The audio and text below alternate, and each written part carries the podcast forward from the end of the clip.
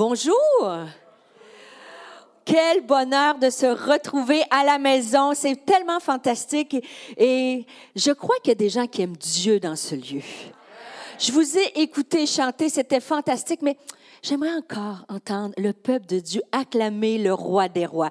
Est-ce qu'on peut, avant même d'ouvrir la parole, acclamer le roi des rois, celui qui est tout puissant, le lion de Judas, le berger, celui qui connaît tout, celui qui peut tout, celui qui brise les chaînes dans le nom de Jésus, celui qui redonne la vie à ce qui est mort. Alléluia. Celui qui guérit encore aujourd'hui, celui qui est l'alpha et l'oméga, le commencement et la fin.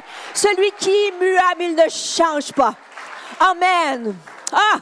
Je suis dangereusement en forme. Et juste avant de commencer, regarde ton voisin, ta voisine, dis Wow, t'as l'air de ça, pas de masque.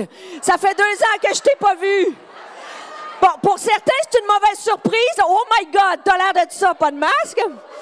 Mais dans l'ensemble, c'est pas si mal. non, vous êtes fabuleux. C'est beau de vous voir comme ça. Et juste avant de commencer, j'aimerais demander à tout le comité des femmes, Joanne, toute l'équipe, Nancy, toutes les filles du comité, levez-vous pour cette belle journée. Est-ce qu'on peut les remercier, toutes ces belles femmes-là, Joanne?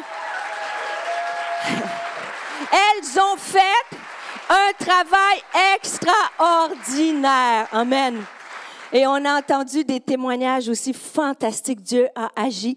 Et j'aimerais aussi demander à Pasteur David, son épouse, de se lever. Est-ce qu'on pourrait les apprécier? Ils font aussi un travail. Vous êtes choyés, choyés, choyés, choyés, choyés d'avoir un berger, sa femme comme ça qui se donne. Je, veux juste vous dire un secret. Là. Il vous aime, ça n'a pas de bon sens, comment vous êtes aimé? Vous êtes choyé et on voit que la, bergerie, elle est en santé. Les, des, des, belles choses qui prennent place et la bergerie, hein, les brebis sont à l'image du berger. Donc, euh, merci pour votre amour, votre excellent travail. Et pour voyager un peu, il y a des églises qu'on voit qui vivent des défis. Bien sûr, je suis convaincue que vous avez des défis, comme, des défis comme dans toutes les églises, mais on sent vraiment la présence de Dieu ici, l'onction de Dieu, la main de Dieu. Et 50 ans, c'est petit. Hein? Quand j'ai 55 maintenant, maintenant. Je me c'est jeune, 50 ans. Donc, il y a encore des belles, belles, belles, de, des belles choses que Dieu va faire dans cette magnifique Église. Je suis certaine. Et euh, c'est un privilège pour moi aussi de voyager avec mon mari qui m'accompagne. C'est rare. Disons merci d'être avec moi et de, de Luc est comme vous le savez, Luc est occupé beaucoup, il est pasteur à l'Église Nouvelle Vie, il travaille fort, donc il n'a pas beaucoup le temps de voyager. Mais on avait de bonnes raisons de voyager parce que je voudrais aussi honorer mes beaux-parents, Fernand et Georges. Quelle source d'inspiration! Tellement bénissant de voir après toutes ces années des gens qui sont fidèles, inspirés par Dieu. Donc, c'est un, vraiment un privilège d'être à la maison aujourd'hui. Et puisqu'on est en famille, j'aimerais vous poser une question. Et même vous qui êtes à la maison, qui nous suivez, on va, on est ensemble. Mais la première question que je voudrais te poser, as-tu déjà perdu l'espoir? Et j'étais touchée par la prière de mon frère parce qu'il demandait l'espoir, Seigneur, donne-moi l'espoir, l'espoir. Et nous allons parler de l'espoir aujourd'hui. Et si je te pose la question, as-tu déjà perdu l'espoir? Et là, tu vas dire, ben non, Stéphanie, moi j'aime Dieu. Je connais Dieu depuis l'âge de Abraham, puis euh, je, et je viens à l'église tous les dimanches. Mais si c'est en toi et Dieu, mais si tu peux dire, oui, moi si je suis honnête, parce que Partout où je vais, j'aime dire, on n'est pas ici pour jouer à l'église. Vous n'êtes pas ici pour m'impressionner, puis je suis pas ici pour vous impressionner. Avec le tourbillon de la vie et toutes les activités que nous avons, lorsqu'on s'arrête ici le dimanche, c'est pour être touché par Dieu, c'est pour être visité, c'est pour être rafraîchi et restauré. Et si je te pose la question honnêtement, as-tu déjà perdu l'espoir? Ben, pour t'encourager, j'aimerais te dire que les plus grands héros de la foi ont déjà perdu l'espoir. David, un homme selon le cœur de Dieu, dans le psaume 42, verset 12, c'est écrit, Pourquoi t'as battu mon âme et gémis-tu au-dedans de moi? Espère en Dieu, car je le louerai encore. Il est mon salut et mon Dieu. Espère en Dieu.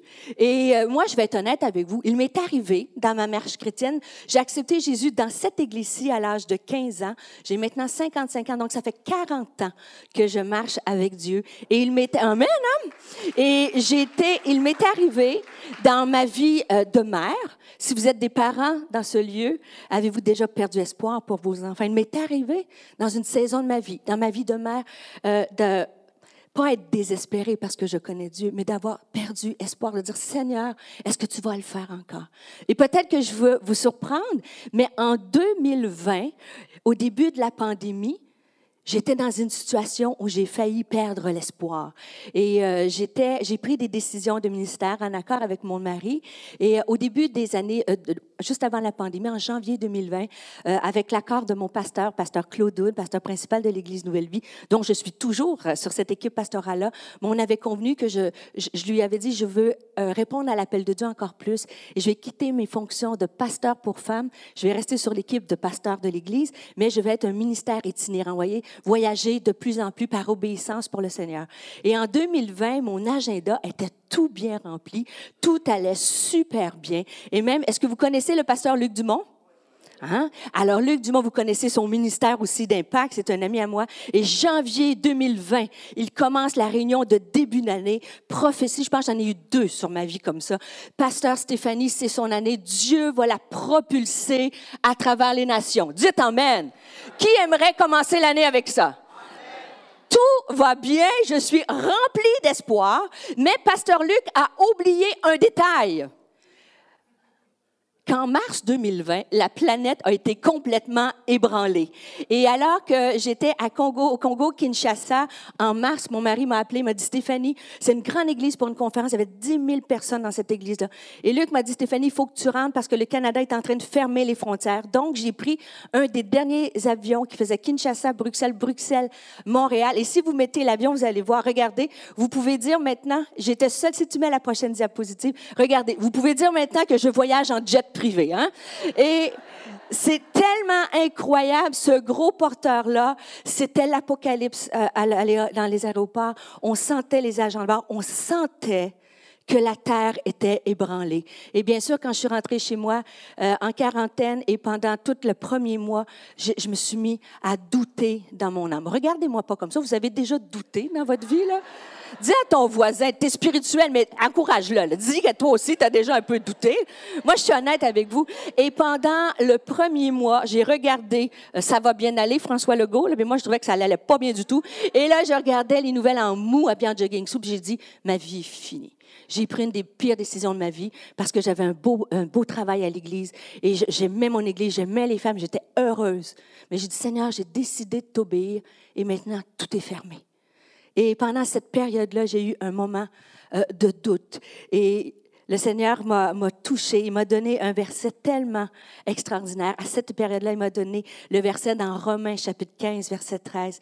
Il m'a dit, je suis le Dieu de l'espérance. Tu peux espérer. Ça dit que le Dieu de l'espérance te remplisse de toute joie et de toute paix dans la foi pour que tu abondes en espérance par la puissance du Saint-Esprit. Que le Dieu, je vais le répéter, que le Dieu de l'espérance vous remplisse de toute joie et de toute paix dans la foi pour que vous abondiez dans l'espérance. Et la bonne nouvelle aujourd'hui, c'est que l'espérance, c'est pas le parent pauvre de la foi. Nous connaissons personnellement le Dieu de l'espérance et il peut te donner aujourd'hui, non pas à petites gouttes, non pas un petit filet d'espérance, mais il veut te donner en abondance l'espérance. Et la bonne nouvelle, c'est que ça dépend pas de toi. Il veut que tu abondes en espérance par la puissance du Saint-Esprit. Le Saint-Esprit est dans ce lieu. Jésus a dit, il est avantageux que je m'en aille. Je vous enverrai le Saint-Esprit qui sera tous les jours avec vous. Le Saint-Esprit est ici à côté de toi. Et le Saint-Esprit aujourd'hui peut te remplir en abondance de cette espérance-là. Et dans ce moment-là, c'est là que j'ai écrit un livre sur l'espoir. Et, j'ai écrit un livre sur l'espoir où j'ai regardé dans quoi, comme croyants, nous pouvons avoir l'espoir. Quelle est la différence entre, vous savez, l'espoir, c'est pas une babiole, un bibelot, une tasse que tu achètes chez Winners, tu sais, où tu marqué Hope, où tu mets ça sur ton bureau. Hein. L'espoir, c'est profond. C'est basé sur une, une fondation solide. Et l'espoir, il y a des voleurs d'espoir, et ainsi de suite. Et en fait, on ne choisit pas les obstacles. Tu ne choisis pas ce à quoi tu es confronté, les défis de ta vie. Parce que si on est honnête aujourd'hui, la vie est difficile. Nous vivons dans une période de l'humanité extrêmement anxiogène. Après deux ans de pandémie, bon, comme si on était passé sur les rotules, pourquoi pas ajouter une petite guerre en Ukraine, quoi. Et c'est terrible, les images qu'on voit à la télévision, c'est terrible. Et toute l'inflation et toutes ces choses-là, il y a, beaucoup de choses où c'est, ça peut être facile de perdre l'espoir. Peut-être tu es entré ce matin, peut-être tu nous écoutes de la maison et peut-être que tu es face à un défi dans ta famille. Peut-être que tu es face à un défi dans ton mariage. Peut-être que tu es face à un défi dans ta santé et tu as besoin d'espoir. On ne choisit pas les obstacles ou les défis auxquels on fait face, mais on peut choisir la façon dont nous, les, dont nous allons les surmonter parce que nous avons un Dieu qui est capable de nous donner la force de le surmonter. Et je ne suis pas ici pour vous prêcher un évangile de baguette magique. Si tu répètes 50 fois cette formule-là, Dieu va agir, pas du tout. Je suis ici pour prêcher la Bible. Tout ce qui est écrit dans la Bible est vrai. Et l'espoir, c'est un choix qui repose sur les promesses de Dieu. Je peux avoir l'espoir parce que je connais le Dieu de l'espérance. Et comment on fait pour choisir l'espoir? Mais si on commence un peu, qu'est-ce que c'est l'espoir? Je te pose la question, est-ce que tu as perdu l'espoir? Mais en fait, qu'est-ce que c'est réellement l'espoir? L'espoir, c'est le fait d'espérer, d'attendre avec confiance la réalisation dans l'avenir de quelque chose de favorable ou que l'on désire. Et l'idée, c'est d'attendre avec confiance. Est-ce que pour ta vie personnelle, est-ce que pour tes enfants, est-ce que pour ton mariage, ton travail, ton business, euh, ton ministère, est-ce que tu attends encore avec confiance ou tu es face à un voleur d'espoir? Un voleur d'espoir, c'est quoi? C'est les prières non répondues. Un voleur d'espoir, c'est le test du temps où tu espères et t'espères et les choses n'arrivent pas. C'est ça des voleurs d'espoir. Est-ce que tu es face à un voleur d'espoir et qui t'a volé cette espérance-là? On va regarder ensemble aujourd'hui comment il est possible de marcher dans l'espérance. J'ai dit premièrement, l'espoir est un choix qui ne dépend pas de nos émotions, des circonstances ou de notre personnalité. Et j'aime le dire, l'espoir est un choix et ça ne dépend pas de hum, oh, comment je le sens aujourd'hui? Hum, écoute, après dimanche que pasteur David a prêché un message de feu, ben lundi matin, je suis rempli d'espoir. Mais rendu au vendredi, hum, je le sens pas. Et en fait, l'espoir, ça n'a rien à voir avec les émotions, les sentiments. Donc, c'est une question de décision. Et j'aime le docteur G. Kick, c'est une femme qui a écrit beaucoup sur l'espoir. Elle a fait des études universitaires, elle a fait sa thèse sur l'espoir. Elle a écrit L'espoir est l'aptitude à faire des choix qui nous permettent de continuer d'aller de l'avant en dépit des circonstances. Et de plus en plus, je choisis de ne pas marcher dans la vie sur ce que je ressens ou ce que je vois je choisis de, de, regarder aux choses qui sont invisibles. Je choisis de marcher avec ce qui est écrit dans la parole de Dieu. Dieu a des promesses pour ma maison. Moi et ma maison, nous servirons l'Éternel. C'est ce que la parole de Dieu déclare. Ces meurtrissures, je suis guéri. C'est ce qui me donne l'espoir. Ce n'est pas ce que je vois et ce n'est pas, ce pas ce que je ressens. L'espoir, j'ai dit, ça ne dépend pas des circonstances. Tu ne choisis pas d'être malade, tu ne choisis pas un divorce, tu ne choisis pas que tes enfants s'éloignent de Dieu. Mais malgré les circonstances. À travers les circonstances, tu peux garder l'espoir. Nelson Mandela, qui a, a été, a, lutté contre la ségrégation raciale, il était emprisonné pendant 27 ans. Tout le monde connaît, dans des conditions difficiles, tout le monde connaît, bien sûr pas personnellement, mais ce grand homme-là, qui, dans les pires conditions de vie abjectes, dans la prison, a écrit, Souviens-toi que l'espoir est une arme, une arme formidable, même quand tout le reste est perdu. Je vais le dire à quelqu'un ce matin. Si tu crois que tout le reste, tout ce qui est devant toi, c'est perdu, je veux te dire que l'espoir, c'est l'arme qui va te garder et qui va t'aider à voir le miraculeux. Nelson Mandela dit que vos choix reflètent vos espoirs et non vos peurs. Et là, euh, on se connaît quand même. Certaines, certaines personnes ici, je connais depuis 30 ans. D'autres, je vous connais moins. Mais je peux vous dire ce matin que je peux lire dans vos pensées je peux lire dans vos pensées. Puis là, tu dis, oui, oui, Stéphanie, Nelson Mandela, c'est sûr que lui, dans sa prison, tu sais, c'est ben, c'est un homme extraordinaire, c'est un héros. Et on a l'impression que l'espoir, c'est plus facile pour certaines personnes que pour d'autres. Par exemple, il y en a qui vont me voir peut-être à l'avant, ils vont m'entendre, ils vont dire, mais oui, toi, c'est sûr, Stéphanie, c'est facile pour toi. C'est pas facile pour personne de choisir l'espoir. L'espoir, c'est pas une question d'émotion, c'est pas une question de circonstance, mais ce n'est pas aussi une question de personnalité. C'est pas parce qu'on est plus optimiste qu'on a plus l'espoir facile ou le bonheur facile. Est-ce qu'il y a des optimistes dans ce lieu? Moi, je suis une optimiste.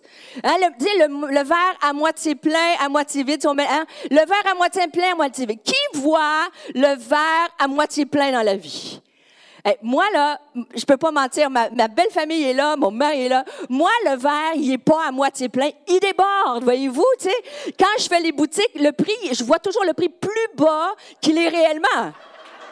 Parce qu'il y a des femmes avec moi. Amen. Tu sais, quand ça coûte 99 euh, et 99, ça coûte pas 100 dollars. Ça coûte 90 dollars environ. Et, et moi, c'est toujours positif.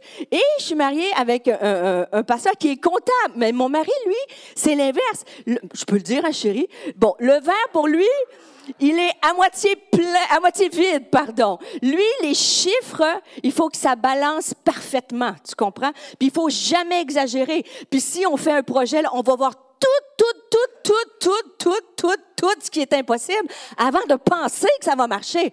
Et, et bon, j'exagère un peu, là. D'habitude, je prêche puis il pas là. Fait que je peux m'en permettre un peu, tu sais, mais là, là, faut que je révise un peu mes actions.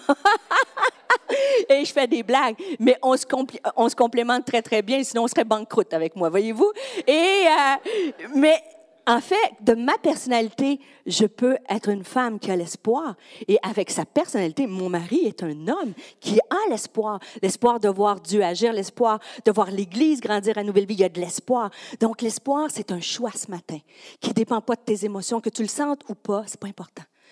Dépend pas de tes circonstances. Je dis pas que les circonstances ne sont pas importantes mais on peut les surmonter en choisissant l'espoir. Et l'espoir, c'est pas une question de personnalité.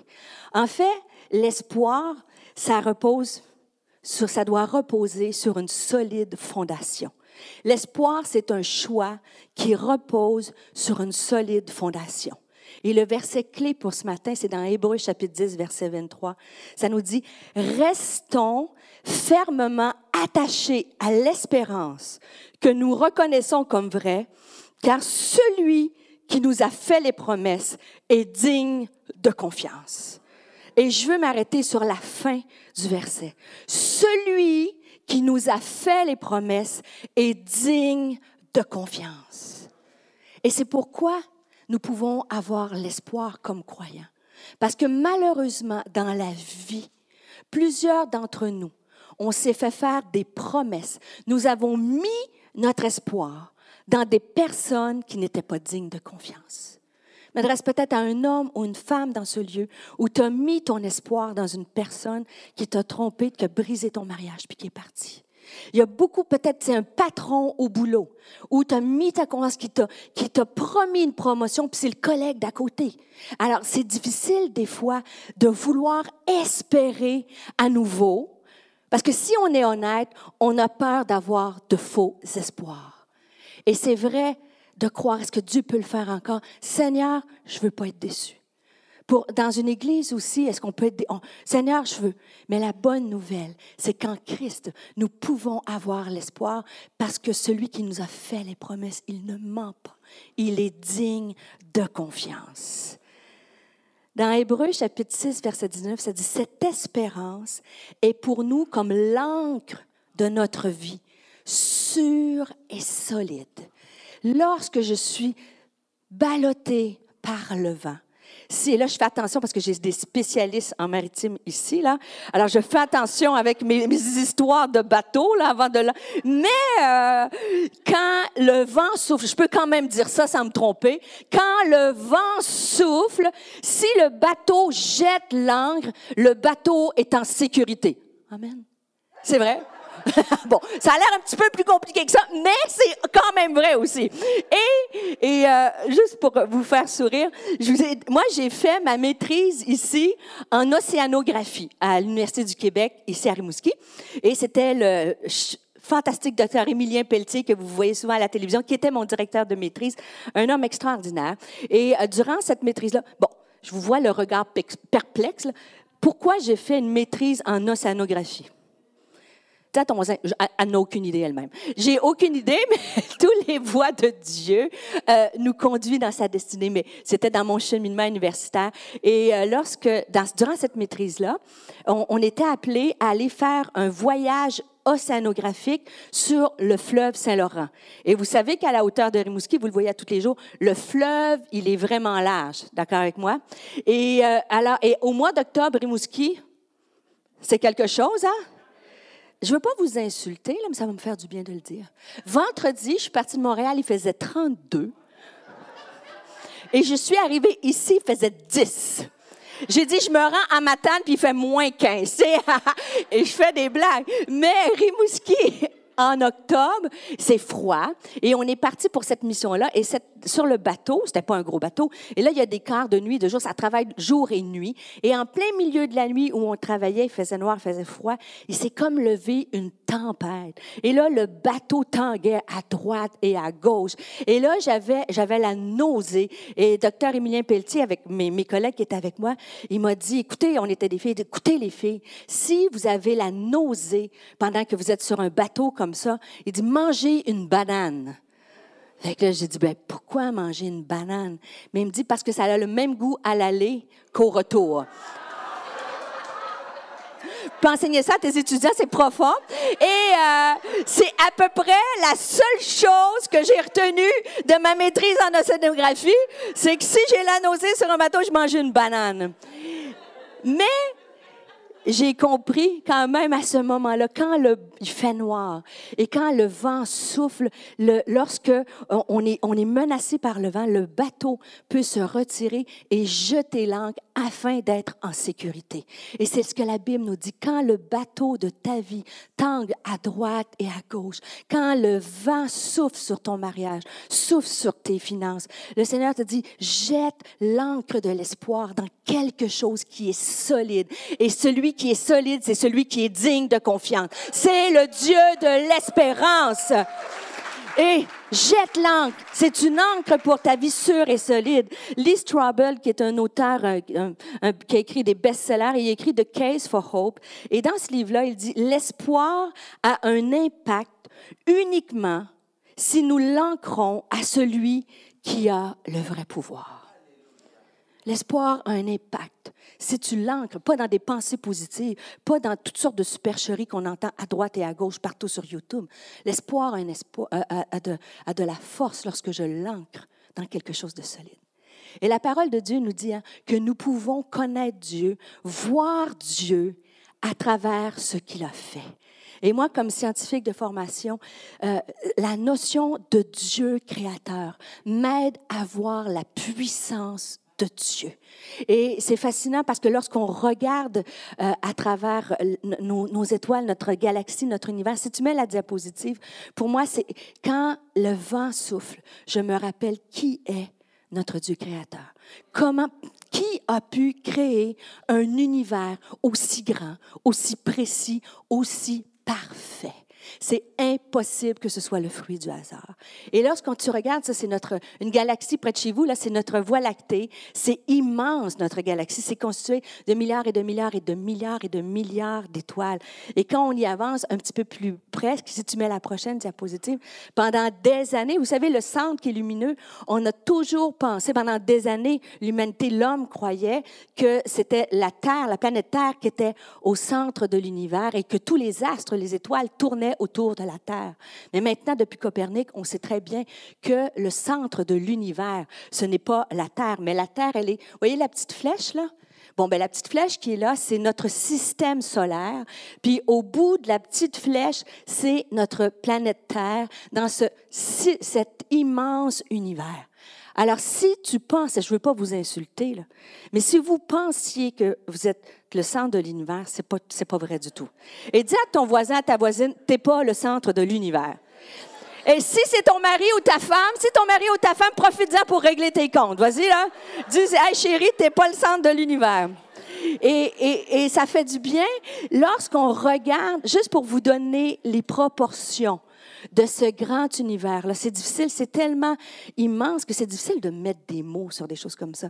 Mais par exemple, pour vous donner une idée, imaginez que ce petit Saint-Sous-là, c'est notre système solaire.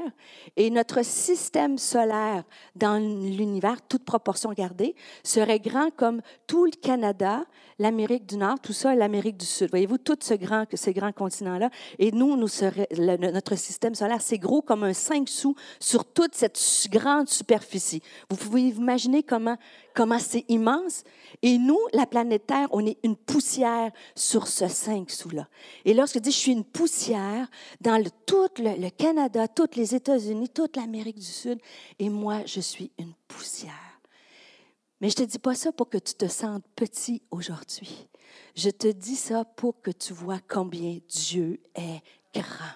Et si tu mets la prochaine diapositive sur celle-ci, c'est fantastique parce que notre système, notre Terre fait partie du système solaire, notre système solaire dans notre galaxie qui est la Voie lactée, qui est constituée de milliards et de milliards et de milliards et de milliards d'étoiles. Et les points que tu vois sur la diapositive, tous les points illuminés blancs ne sont pas des étoiles, mais des milliards et de milliards et des milliards de galaxies constituées de milliards et de milliards et de milliards d'étoiles. Et le Seigneur nous dit, qui est celui qui tient l'univers dans la paume de sa main? Ésaïe 40, et ça nous dit Ésaïe 41, celui qui tient l'univers dans la paume de sa main. Tout de suite avant, il dit, il est le même berger qui prend ses brebis, puis le colle contre sa poitrine. Ce grand Dieu puissant est un Dieu personnel qui te connaît par ton nom. Il sait tous les jours qui te sont destinés. Il connaît tout de toi. La Bible nous dit qu'il a créé l'univers bara, rien tout a été créé bara à partir de rien. Il a mis l'ordre dans le désordre. Il a mis la lumière. Il dit que la lumière soit et la lumière fut. Il peut mettre aujourd'hui dans ta vie la plus grande lumière dans l'obscurité de ton cœur. Il peut mettre l'ordre dans le désordre d'une vie. Et il le fait avec précision et il le fait avec puissance. Il est puissant mais il est personnel et il te connaît par ton nom. Et je vais aller encore plus loin. Dieu n'est pas juste le Dieu des constantes physiques puis des milliards et des milliards d'étoiles. La Bible nous dit que Dieu a tant aimé le monde. Ce grand Dieu créateur a tant aimé le monde qu'il a donné son Fils pour toi aujourd'hui. Il a donné sa vie pour toi. Il aurait pu rester Dieu créateur, mais il s'est incarné un homme. Et je vous rappelle que Jésus était 100% créateur avec Dieu. Je n'ai pas le temps de développer les textes. Jésus était 100% créateur avec Dieu. Il a choisi d'être dépouillé de sa gloire et de marcher sur une terre et d'être crucifié sur une croix par amour pour toi, par amour pour moi. Et ce grand Dieu créateur-là, incarné, Jésus 100% Dieu, 100% homme, lorsqu'il a marché sur la terre, il voyait des gens qui étaient sans berger. La Bible nous dit qu'il était ému de compassion. Il y a beaucoup de religions qui parlent de Dieu, mais qui? Il y a juste un seul Dieu qui est ému de compassion pour sa créature, pour sa création. Il est ému de compassion. Lorsqu'il voit quelqu'un qui est aveugle, qui n'est pas capable de voir, il est, pas capable de voir l'espoir ce matin, il est ému de compassion pour toi, il peut ouvrir tes yeux. Il est ému de compassion pour une femme qui n'a pas la bonne nationalité, qui est rejetée, que tout le monde ne veut pas voir. Il la rencontre à un puits. Puis il a dit, si tu demandes à boire, je vais te donner cette eau, puis tu n'auras plus jamais soif. Celui qui nous a fait la promesse est digne de confiance. L'espoir est un choix qui ne repose pas sur nos émotions, qui ne repose pas sur nos circonstances, qui ne repose pas sur notre personnalité. L'espoir est un choix qui repose sur une solide fondation. Et je veux juste vous dire, je n'ai pas le temps non plus de le développer, mais il y a juste avant Noël, j'étais pour une conférence sur Paris et j'ai marché, j'étais avec mon mari. Et sur les Champs-Élysées, qui est une des avenues, une artère les plus prestigieuses du monde, on, on, marchait tous les deux et on est tombé face à face avec une, une affiche publicitaire. Et si on peut le mettre, il y a un livre, c'était Plein Paris 2022 et c'était écrit Et si Dieu existait? Et vous savez, Paris, Champs-Élysées, il y a beaucoup de boutiques, de sacs à main, de, de plein de belles choses que tu peux acheter, tu vois. Et là, je dis à mon mari, euh, peut-être qu'on peut aller voir les boutiques. Je sais, les filles, vous êtes détachées des biens de ce monde, vous ici, là. Et, et, euh, et Luc me tenait le bras bien solide que je rentre pas dans une seule boutique parce qu'au prix que ça coûte. Euh, et, et quand on était frappés tous les deux, on a été saisis que dans une des plus grandes artères du monde, les gens sont en train de déclarer aujourd'hui l'existence de Dieu. Et le livre, il a été vendu en ce moment, ce jour, 150 000 exemplaires, pas dans les librairies chrétiennes. Ces deux hommes d'influence en France, ils ont dit, Dieu, la science, l'épreuve, l'aube d'une révolution, la science nouvelle alliée de Dieu. Et le journal Figaro a, a fait un gros titre, puis a dit, quand la science croit en Dieu. Je veux juste vous dire que quand vous croyez, vous mettez votre foi en Dieu, la science n'est plus en train de parler de hasard. La science émet aujourd'hui l'hypothèse, même la grande possibilité que l'univers n'est pas le fruit du hasard, que l'univers est issu d'un acte de création. Et la Bible nous dit, au commencement, Dieu créa. Et maintenant, des scientifiques, des prix Nobel, ces 600 pages basées sur des expériences scientifiques récentes, les plus récentes découvertes, pointe vers un Dieu créateur. Et moi et toi, nous le connaissons personnellement. Il nous connaît par notre nom. Alors notre espérance repose sur celui qui est digne de confiance. Et alors que j'arrive à la fin de ce message, l'espoir, c'est un choix qui triomphe de toutes les déceptions. Il triomphe de toutes les déceptions. Hébreu chapitre 10, verset 23, hein, on a regardé la fin du texte, mais le texte commence, restons fermement attachés à l'espérance que nous reconnaissons comme vraie, car celui qui nous a fait les promesses est digne de confiance. Mais le texte commence en disant, restons fermement attachés. Et la Bible ne met pas de maquillage. Si l'auteur du livre aux Hébreux écrit Restons fermement attachés, c'est qu'il est possible de s'en détacher. Et je vais terminer ce message comme je l'ai commencé. Je vous ai posé la question, avez-vous déjà perdu l'espoir? As-tu déjà perdu l'espoir? Je vais aller un peu plus loin. Et même si tu connais Jésus, même si tu le reconnais dans la création, il peut t'arriver de perdre espoir. Et si je te posais cette question-là, as-tu déjà perdu l'espoir en Jésus? Je l'aimais, elle. Pasteur Stéphanie, je trouvais qu'elle était en feu au début, mais. Hein, déception, ça. My God, Pasteur David, mettez-en un autre. Et si on est honnête, il peut nous avoir arrivé d'avoir perdu espoir en Jésus. Des fois, dans les tempêtes de la vie, souvent, on va dire dans les tempêtes, on va être ébranlé.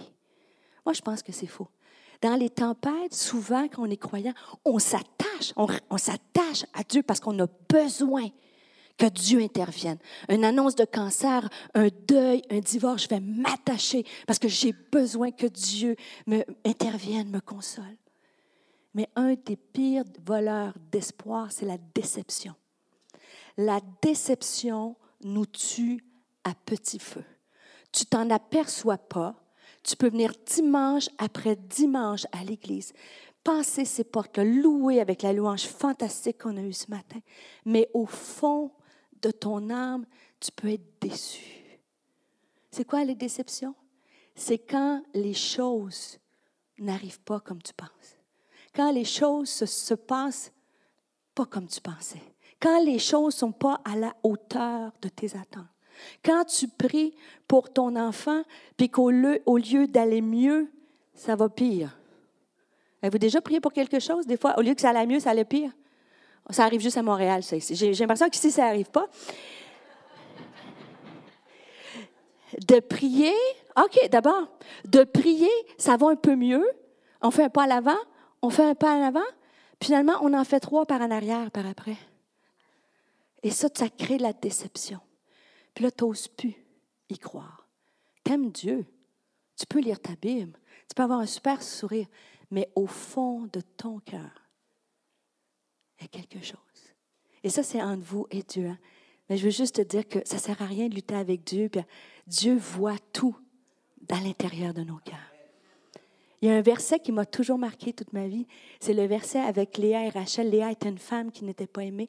Et la Bible dit, Dieu vit à l'intérieur de son cœur que cette femme n'était pas aimée. Ce grand Dieu créateur, attention, je m'en viens, ce grand Dieu créateur, en ce 15 mai 2022, tu sais, avec les Google Maps, Google Earth, tout ça, là, il est ici, et poup, il peut aller voir à l'intérieur de ton cœur. Et poup, il veut aller voir de ton cœur. Et en fait, la question qu'il te pose, puis on n'est pas ici pour s'impressionner. On est ici pour retrouver cette confiance, cette foi, cette espérance. Est-ce que j'ai été déçu de Jésus? Est-ce que je suis? Est-ce que j'ai déjà été? Est-ce que je suis?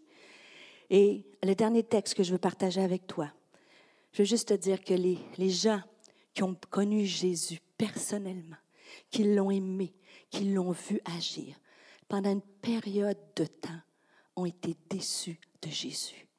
Ça vous enlève tout. Faites, OK, je suis pas tout seul. Ça vous enlève la culpabilité, ça fait du bien. Hein? Et dans Luc chapitre 24, versets 15 à 21, c'est écrit, et c'est les deux disciples qui sont sur le chemin d'Emmaüs. Vous connaissez l'histoire? En fait, l'histoire est, est tout à fait terrible. C'est qu'elle va prendre place, juste pour vous mettre dans le contexte, l'histoire prend place, les deux gars, ils viennent de vivre un des pires moments de leur vie. C'est une vraiment mauvaise journée. Là. les pires moments de leur vie. Parce qu'à ce moment-là, Jésus, qu'ils ont aimé, qu'ils ont marché, qui, se sont attachés, en qui ils ont mis toute leur confiance, en qui ils ont mis toute leur culture, leur arrière-plan, qui ont cru que c'était le Messie qui devait venir. Ils ont mis tout leur espoir en lui, peut-être leur argent, peut-être leur confiance, et au moment de l'histoire, Jésus est mort crucifié entre deux brigands. Là, ça a l'air plus facile aujourd'hui parce qu'on connaît l'histoire, nous autres. Mais imaginez, mettez-vous dans la peau de ces deux gars-là. Pour eux autres, c'était impossible que Jésus ressuscite. Même si Jésus l'avait dit, c'était impossible. Ils ne pouvaient voir Jésus. Et on va lire le texte. Dans Luc chapitre 24, et je termine avec ça, pendant que je vais inviter tranquillement les musiciens à s'avancer tout doucement, Luc, parce que c'est vraiment le cœur, je veux vraiment que Dieu vienne nous toucher à la fin de ce message. Luc 24, verset 15. Pendant qu'ils échangeaient leurs propos, c'est aux deux hommes, et leurs réflexions, Jésus lui-même s'approcha d'eux et les accompagna. Pouvez-vous figurer l'histoire? Il marche, puis Jésus arrive dans l'histoire. La Bible nous dit, mais leurs yeux étaient incapables de le reconnaître. C'est quand même fou. Leurs yeux étaient incapables de le reconnaître. Et il leur dit, de quoi discutez-vous en marchant? Ils s'arrêtèrent, l'air attristé. L'un d'eux, nommé Cléopas, lui répondit, Es-tu le seul parmi ceux qui séjournent à Jérusalem qui ne sache pas ce qui s'est passé ces jours-ci? Et quoi donc? leur demanda Jésus? Ce qui est arrivé à Jésus de Nazareth et là, ils vont dire, c'était un prophète. Imaginez, ils sont tellement dans la déception. Jésus est là, ils ne voient même plus Jésus. Puis Jésus, ce n'est plus le Messie. Jésus est redevenu un prophète. Ils sont tellement déçus qu'ils ne sont plus capables de voir l'autorité, la puissance de Jésus. Il dit, c'est un prophète. Il dit, nos chefs des prêtres et nos dirigeants l'ont livré aux Romains pour le faire condamner à mort et clouer sur une croix. Nous avions espéré qu'il était celui qui devait délivrer Israël, mais hélas, voilà trois jours que tout cela est arrivé. Et moi, je peux me reconnaître dans ces hommes-là. Moi, j'ai déjà marché sur le chemin d'Emmaüs. Pensant pendant que les musiciens jouent tranquillement. Tu marches, tu marches avec un défi devant toi. Et tu es tellement. En fait, ces hommes-là ne pouvaient pas voir Jésus parce qu'il y avait de la peine. Parce qu'ils aimaient Jésus. Il y de la peine parce que quelqu'un proche d'eux était mort. La perte de quelqu'un que tu aimes. Les émotions leur empêchaient de voir Jésus. Ces hommes-là ne pouvaient pas voir Jésus, ne pouvaient plus croire qu'il pouvait encore ressusciter. Parce qu'après trois jours, à la Bible précise, ça fait trois jours qu'il est mort. Et dans leur culture juive, après trois jours, c'était impossible. L'âme était sortie du corps. Donc, même si Jésus l'avait annoncé, l'état, les faits, la situation, c'est que l'âme est partie, c'est impossible qu'il ressuscite. C'était au-delà de leur compréhension. L'émotion empêche de voir Jésus, l'émotion empêche d'espérer. Les circonstances, et soyons honnêtes, Jésus était vraiment mort. Puis peut-être je te parle aujourd'hui, puis tu dis, oui, mais Stéphanie, moi, ma situation, c'est vraiment mort. Ce que je vois là, c'est comme ça. Et l'autre chose, pourquoi ils ne pouvaient pas voir Jésus, c'est qu'ils étaient incrédules. Parce que je vous rappelle que les femmes sont venues dire, écoute, le tombeau est vide. On a vu un ange qui nous a dit que Jésus était ressuscité. Ils savaient là. Ils avaient entendu les femmes. Mais ils étaient tellement désespérés. Nous avions espéré en lui. Qu'ils n'ont pas pu croire. Et la suite du texte est tellement fantastique. Ça nous dit que lorsqu'ils ont marché avec lui, ils sont rentrés dans une maison ils ont pris la communion. Probablement que Jésus a refait ce geste-là. Il a brisé le pain. Puis pendant qu'il brisait le pain, ils se sont dit, c'est ça qu'il nous avait dit. Mon corps va être brisé. Il faut que mon corps soit brisé pour te redonner cet espoir-là. Et la Bible dit que leurs yeux se sont ouverts alors qu'ils communiaient, qu'ils étaient en communion avec lui. Wow, c'est vrai. Tout ce qu'il a dit, il l'a fait. Tout ce que Jésus dit, il l'accomplit, je veux te dire. Et Jésus est capable aujourd'hui d'ouvrir tes yeux. Peu importe tes émotions, peu importe tes circonstances, peu importe ton incrédulité. Aujourd'hui, peut-être tu attends un message comme celui-ci pour la première fois. Et ce qui est juste extraordinaire, c'est que pour ces disciples-là, la crucifixion avait l'air du plus grand lieu de défaite. Entre deux brigands, tout est terminé.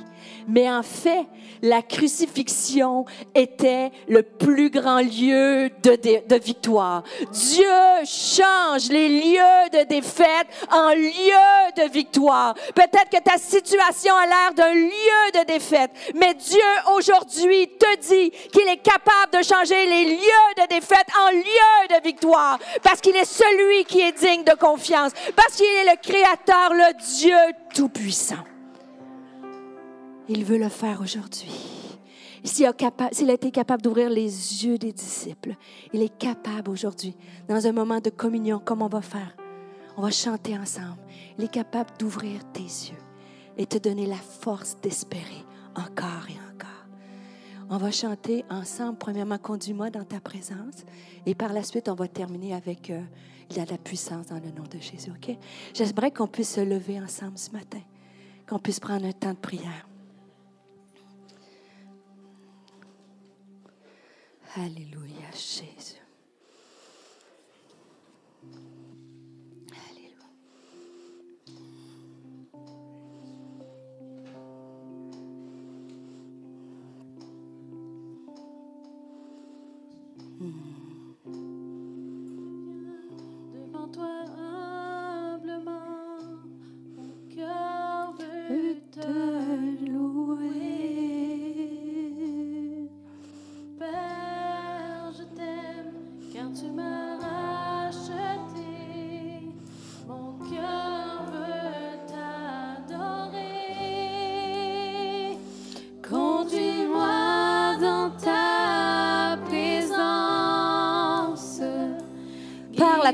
Ce matin. Dis-lui, Seigneur, conduis-moi dans ta présence. Seigneur, viens ouvrir mes yeux ce matin. Viens me redonner espoir.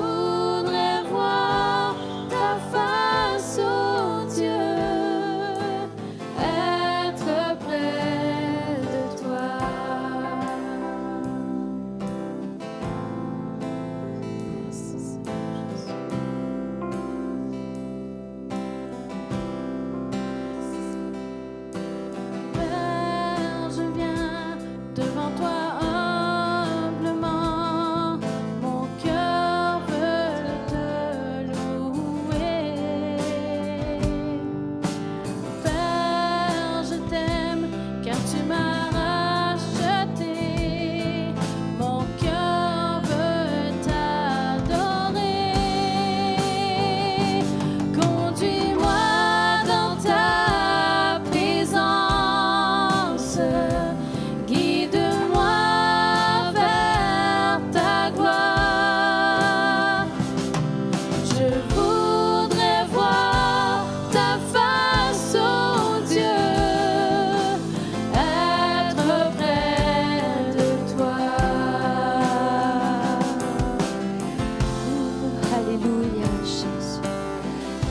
Saint-Esprit est dans ce lieu et je ne voudrais pas quitter terminer ce, ce temps ensemble sans qu'on puisse, je puisse prier pour vous.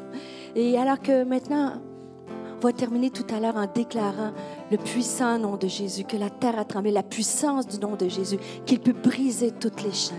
Mais avant de le déclarer, j'aimerais m'arrêter un instant pour prier pour quelqu'un ce matin qui est peut-être sur le chemin d'Emmaüs.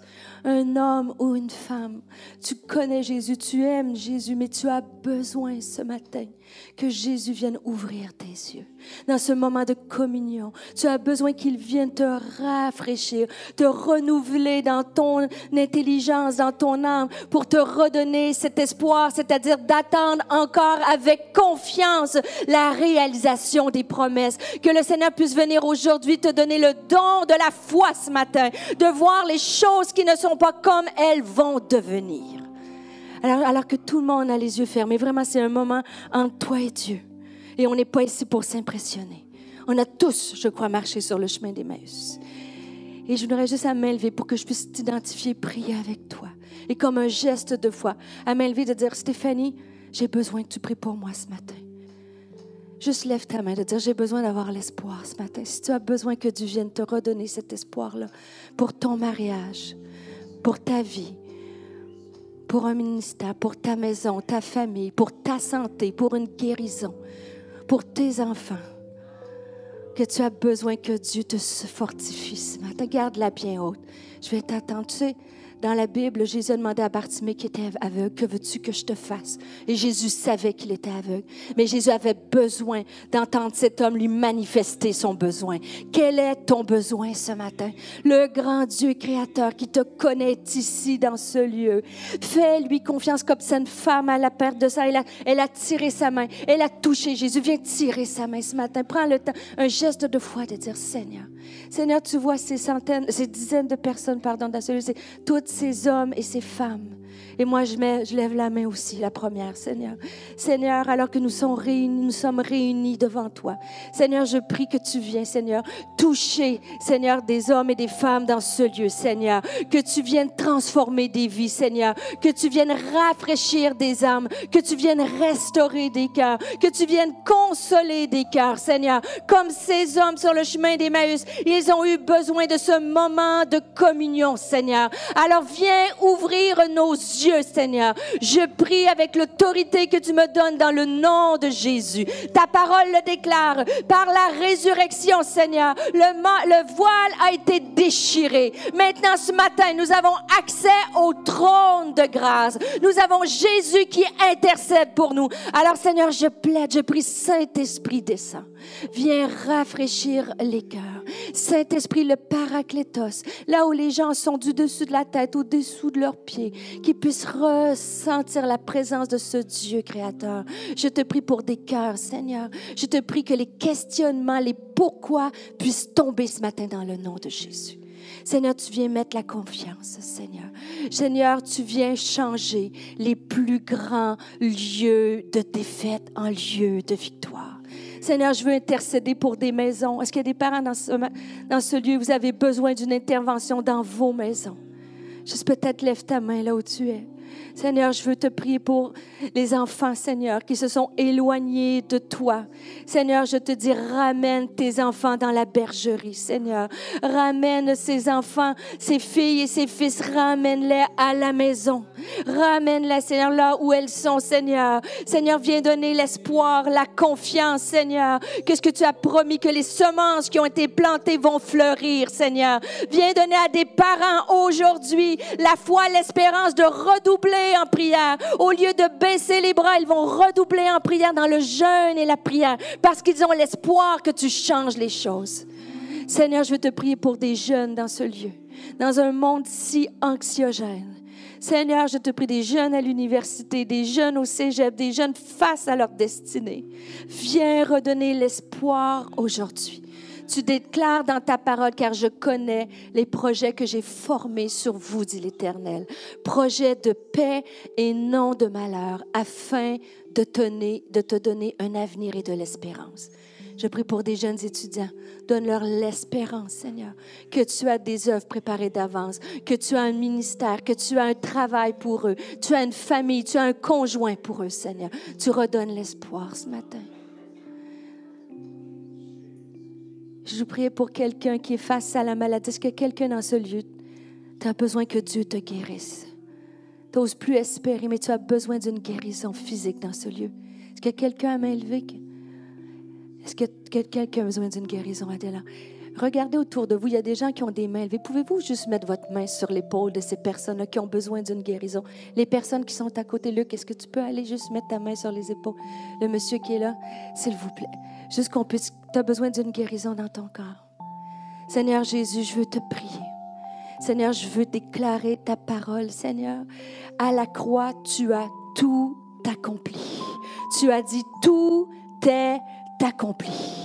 Seigneur, je marcher par la foi et demander, déclarer ta parole. Tu dis par tes meurtrissures, nous sommes guéris. Tu es le médecin du corps. Tu connais chaque cellule, Seigneur. Tu connais chaque maladie. Alors aujourd'hui, je te prie, par l'autorité et la puissance que tu donnes, viens guérir les corps. Je te prie pour des guérisons. Je te prie pour des guérisons de l'âme. Je te prie pour des guérisons du corps, Seigneur. Je te prie pour l'insomnie qui quitte dans le nom de Jésus, Seigneur. Toutes les douleurs que tu puisses guérir, soulager les corps en ce moment, Seigneur. C'est toi qui agis, Seigneur. Nous faisons que proclamer ta parole, Seigneur. Tu es le même, tu ne changes pas. Tu es le même, tu ne changes pas, tu es celui qui guérit. Tu l'as fait dans le passé, tu peux le faire encore aujourd'hui. Tu viens redonner la foi ce matin, l'espérance, Seigneur. Et juste avant de terminer, et on va se préparer, j'aimerais qu'on déclare le beau nom de Jésus, qui a de la puissance dans son nom. J'aimerais prier pour quelqu'un. Vous êtes dans une situation d'urgence 911. Tu as besoin d'une intervention de Dieu. Même, est-ce que quelqu'un dans ce lieu, tu as besoin que Dieu intervienne dans ta vie? Juste à m'élever que je puisse prier pour toi. Tu es une situation que tu as besoin que Dieu agisse. Cette femme, deux personnes là-bas. Est-ce qu'on pourrait les entourer, trois personnes? Tu as besoin que Dieu agisse. Est-ce qu'on pourrait, juste Luc, tu pourrais venir prier pour ce monsieur-là aussi? Monsieur ici avec la chemise. Lève bien ta main qu'on puisse. Je ne voudrais pas qu'on quitte. Vous avez besoin d'une intervention divine.